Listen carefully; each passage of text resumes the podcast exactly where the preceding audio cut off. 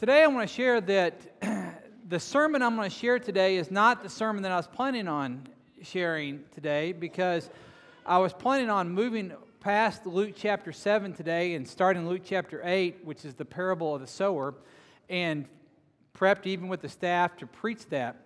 And then as I went into my, my personal preparation for the sermon, I, I kept feeling convicted to come back to this passage that I was thinking about skipping over that was at the very end of chapter 7. And so as I shared my, my feelings with the staff, they encouraged me. They said, You need to go with the sermon that you feel like is being laid on your heart. And so, so I'm not sure, but this sermon may be for you. You may be the person here today that is for this sermon because there was a reason that God's calling us back to it. Now, we're going to get to the parable of the sower next week. So if you want to read ahead, you go right ahead okay? I want you to do, I want you to be prepared for next week. But today we're going to be in the, the last part of Luke chapter 7. And while you turn open your scripture journal there or you turn on your Bible and find it through your app, I want you to I want to think about a show that came on a little bit ago and I became one of my favorites. And maybe you've heard of this show before. It's called The Office. And okay, so I'm not the only one in the room. The genius behind The Office is it took supposedly eccentric people in a normal, everyday environment and recreated scenarios that were easily to relate to. And as you watch Michael Scott or Jim or Pam or Dwight, and everybody's got to love Dwight, as they went through their day, there was these moments as you watched the show that made it so genius is because you would watch them interact and it would be these very socially awkward moments, and they did such a good job that you would cringe, right? I mean, you could feel it in your stomach, and you're like, oh, I, I've been there, I've seen that, that's happened to me, and you just you know, from a distance you could laugh at it, but in the moment you could just feel it. Well, that's exactly the story we have today. There is a tremendous amount of drama in this story. There's a tremendous amount of tension, and it's not from the action. It's almost from just, just how quiet this scene is. But I want you to follow along in this. And like when we watch The Office, if you can, Put yourself into this situation. See yourself in this room, at this table, because there you will start to feel what Luke wants for us to feel and sense from this. Luke chapter 7.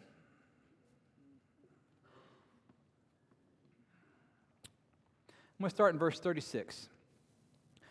One of the Pharisees asked him to eat with him. Now, the him is Jesus one of the Pharisees, one of the good guys, one of the religious people, one of the church folk, invite Jesus over to eat with him. And he went into the Pharisee's house and he reclined at the table. And behold, a woman of the city who was a sinner, when she learned that he was reclining at the table in the Pharisee's house, brought an alabaster flask of ointment and standing behind him at his feet, weeping she began to wet his feet with her tears and wiped them with her hair, with the hair of her head, and kissed his feet and anointed them with the ointment. Now, when the Pharisees who had invited him saw this, he said to himself, If this man were a prophet, he would have known who and what sort of woman this is who is touching him, for she's a sinner. And Jesus answered, answering said to him, Simon, I have something to say to you. And he answered, Say it, teacher. Now, I'm going to pause right there. because if you're familiar with Jesus at all, when he says, What do you have to say to me, teacher? We're all going, No, don't. Please don't. Look at this story. Here, here's a dinner party. And this Pharisee who has some means has invited Jesus because he's an up and coming star.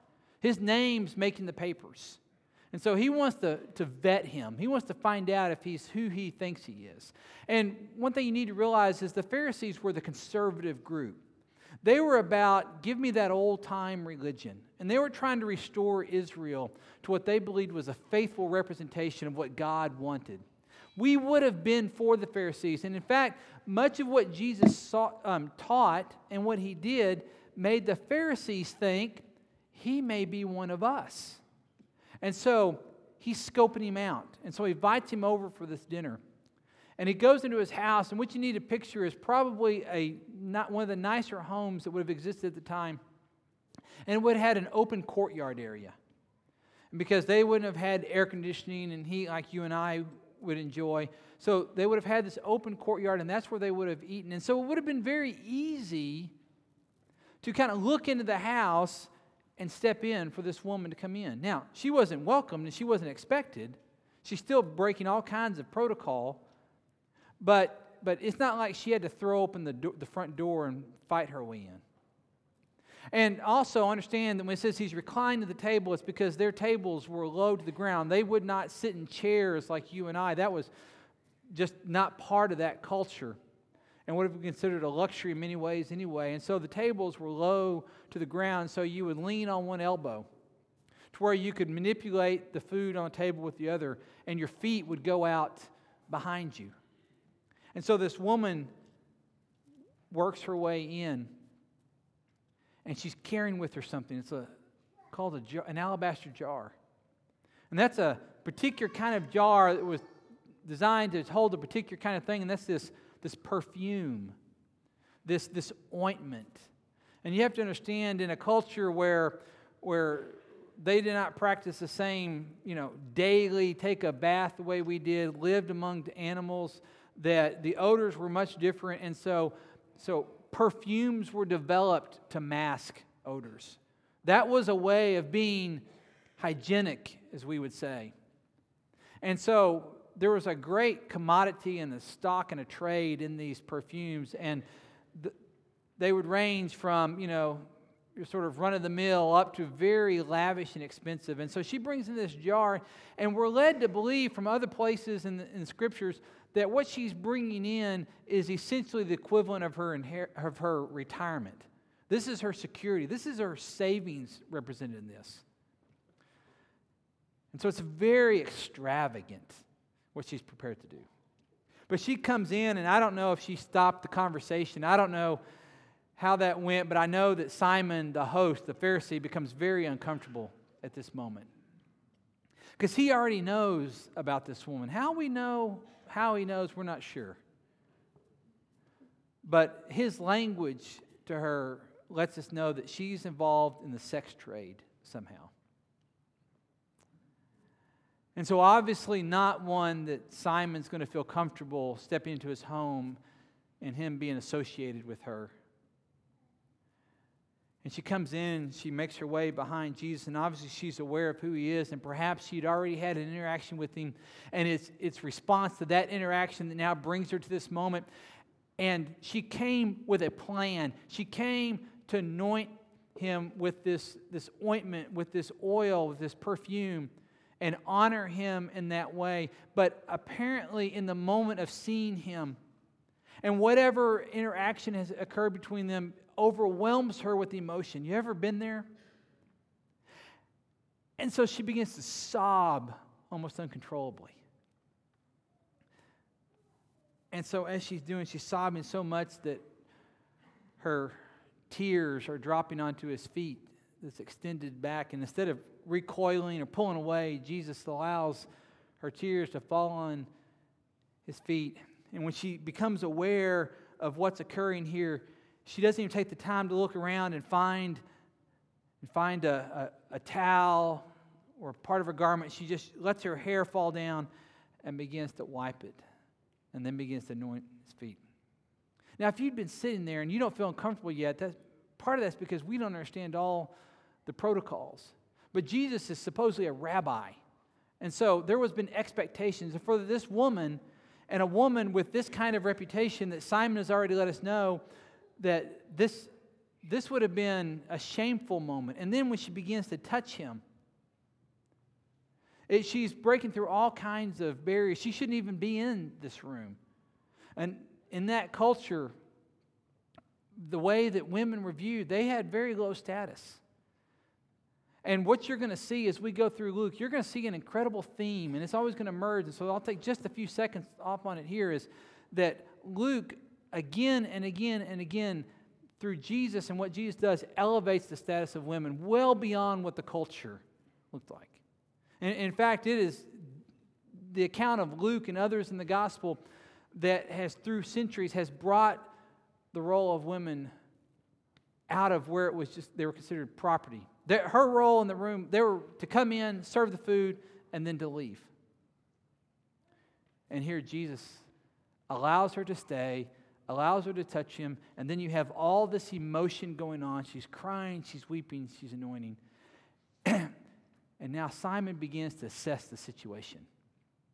And so he thinks to himself, well, if he's a prophet, okay, that's this question. Is he a prophet? If he's a prophet, he would know what kind of reputation. I mean, everybody knows about her reputation. So if he were a prophet, he would know this already.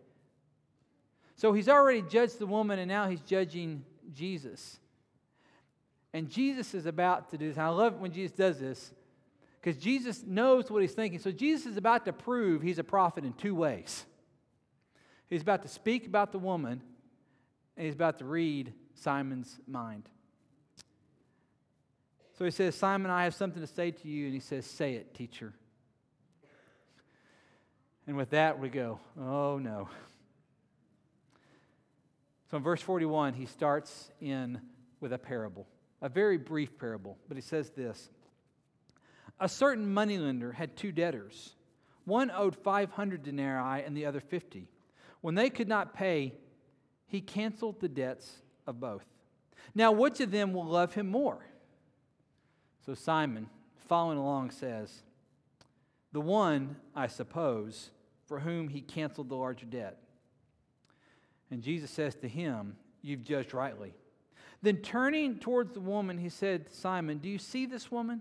I entered your house, and you gave me no water for my feet, but she has wet my feet with her tears and wiped them with her hair. You gave me no kiss, but from the time I came in, she has not ceased to kiss, kiss my feet. You did not anoint my head with oil, but she has anointed my feet with ointment.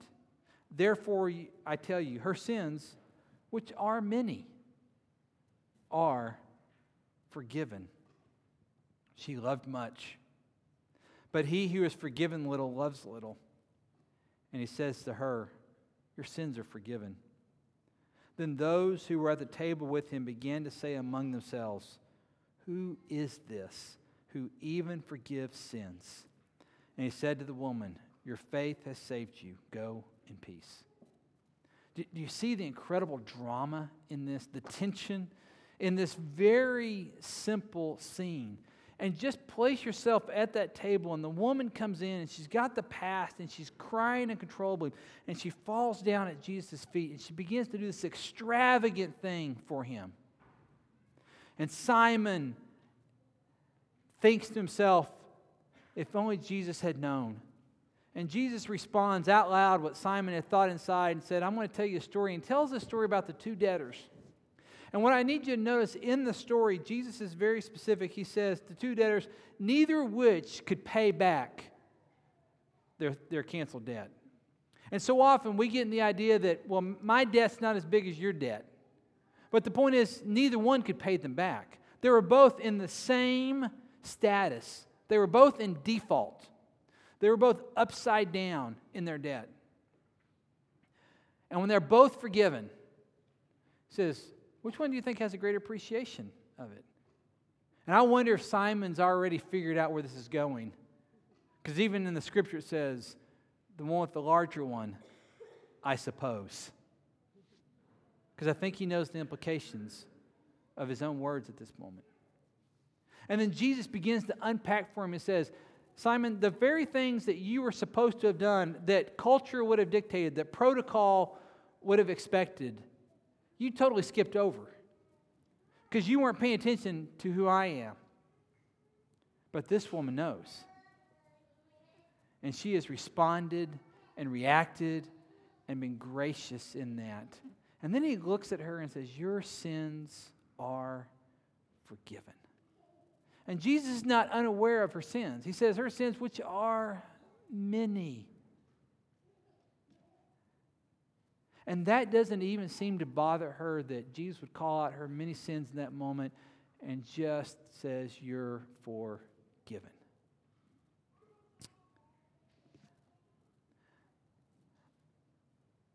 As I share this each week, together as a staff, we'll read the scriptures for the upcoming sermon because we want to live out of the scriptures for the week and reflect on them. And I am so blessed as I interact with the different staff members and they and they share their insights and how these are speaking to them. While I was talking about this story and particularly this woman, and I was visiting with some of the staff, and Diane Vendigoni on our staff says, You know, I want what she has. I, I wish I could have some what she has. That, that uncontrollable response to Jesus, where she's not worried about what somebody else has around her, what somebody else is thinking about, what somebody else is judging, or what somebody else is looking. Just that all consuming, focused on Jesus because she's not worried about the protocol. She's not worried about the stares. She's not worried about the awkward moment. She's not worried about anybody else at the table. She's just all in for Jesus. I want what she has. And I think that's where we need to find what Jesus is calling for us in this. And I want to go back and focus on one phrase here. When Jesus turns and he looks at he looks at Simon and he says this very interesting line. He says, Simon, do you see this woman? Verse 44. Do you see this woman? Well, if you just take it on face value, of course he sees her. He just, she's broke into his house. She's there in the room. She's making a scene. What do you mean, do I see her? See, I don't think Jesus is asking, do you physically see her? But do you see who she is? Do you see her story? And do you see her? And he draws all this attention to her. And what he's saying is, you need to pay attention because what she's doing, we can learn so much from her. So I just want to give you three takeaways, three things that I think we need to see from this woman. And I hope these encourage you and challenge you and, and bless you as you try to pursue Jesus like, like this. Here's the first one it changes how you see yourself. You are not the sinful you. In Christ, you are the redeemed you. You are not the sinful you that you were. See, oftentimes we get lost in this, and even if we've been in the church for a while, we still think we're in that sinful state, that that's who we are.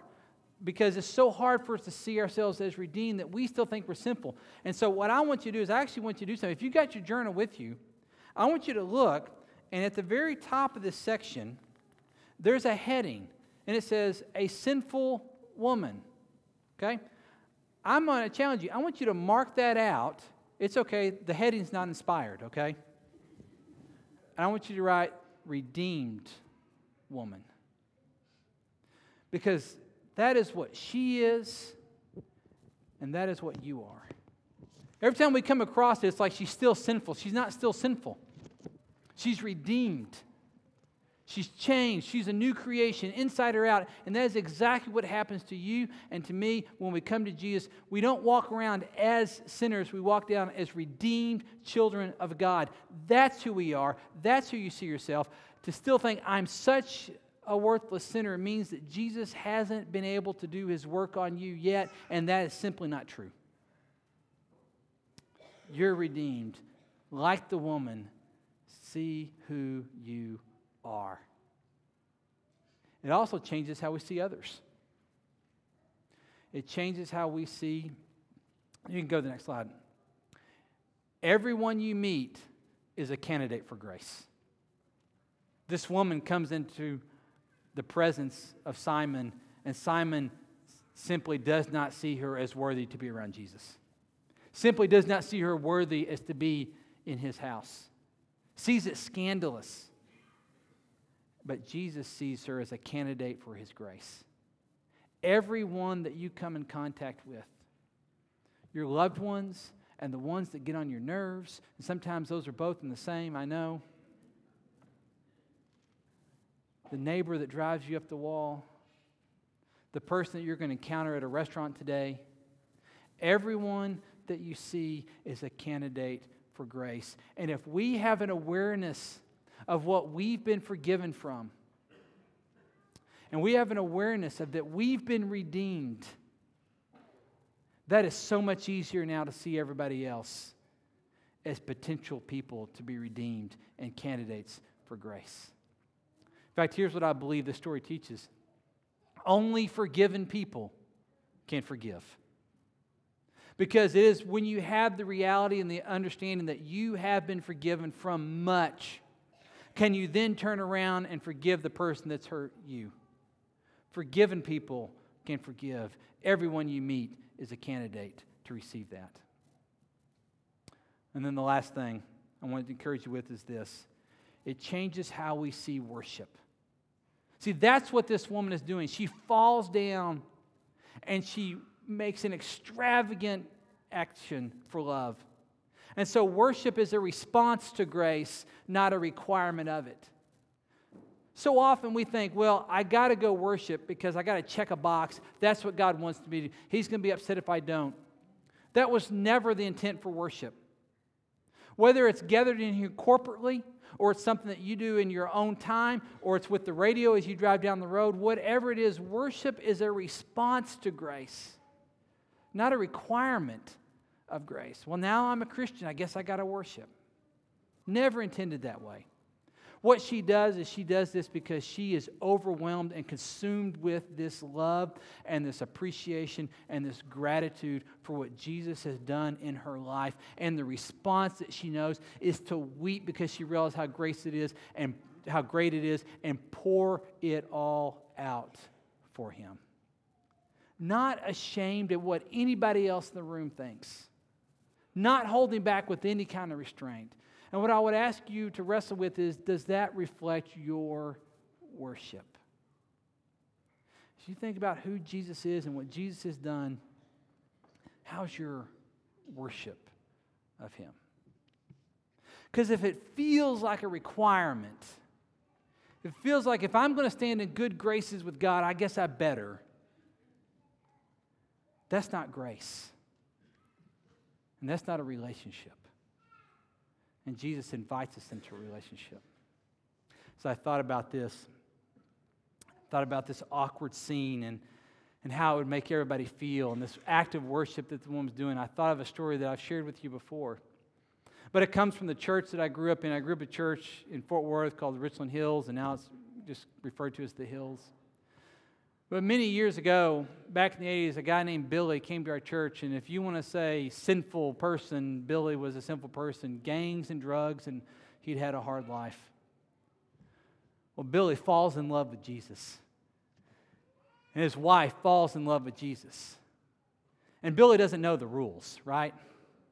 So when Billy falls in love with Jesus and we would gather and we'd sing songs like we sang today and we sing worship songs, all Billy knew to do was throw his hands up and just reach for the Jesus that he loved so much. And he would sit right in the middle of the congregation and do that. Well, you can imagine.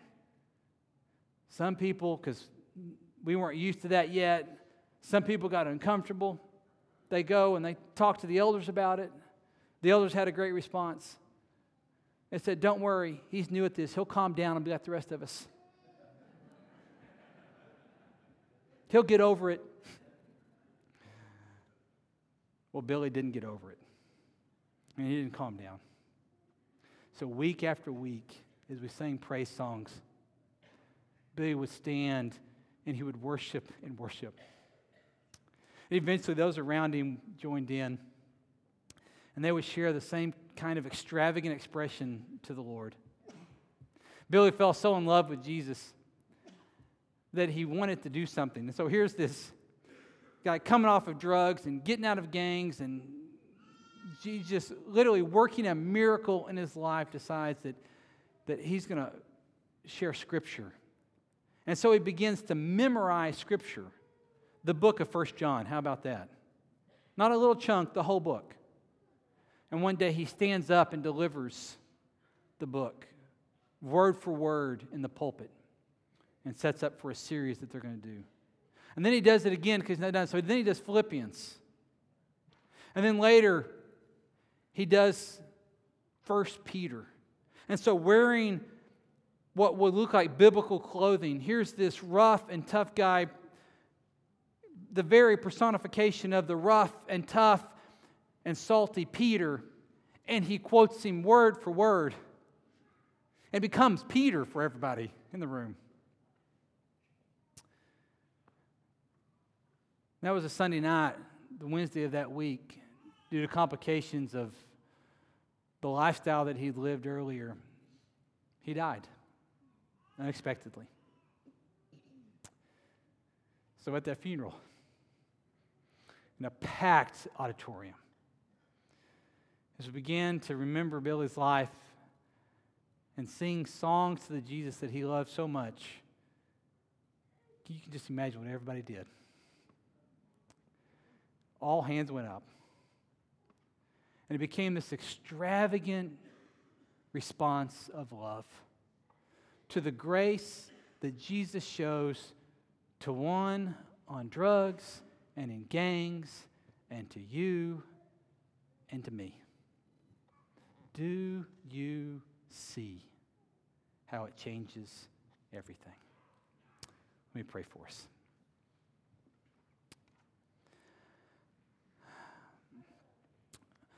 Father, I pray for anyone here that you felt needed to hear this message today. And maybe we need to hear it because we're in the place of the woman and we feel like all we would get is scorn of the room. And instead, help us, Father, to focus on the eyes of Jesus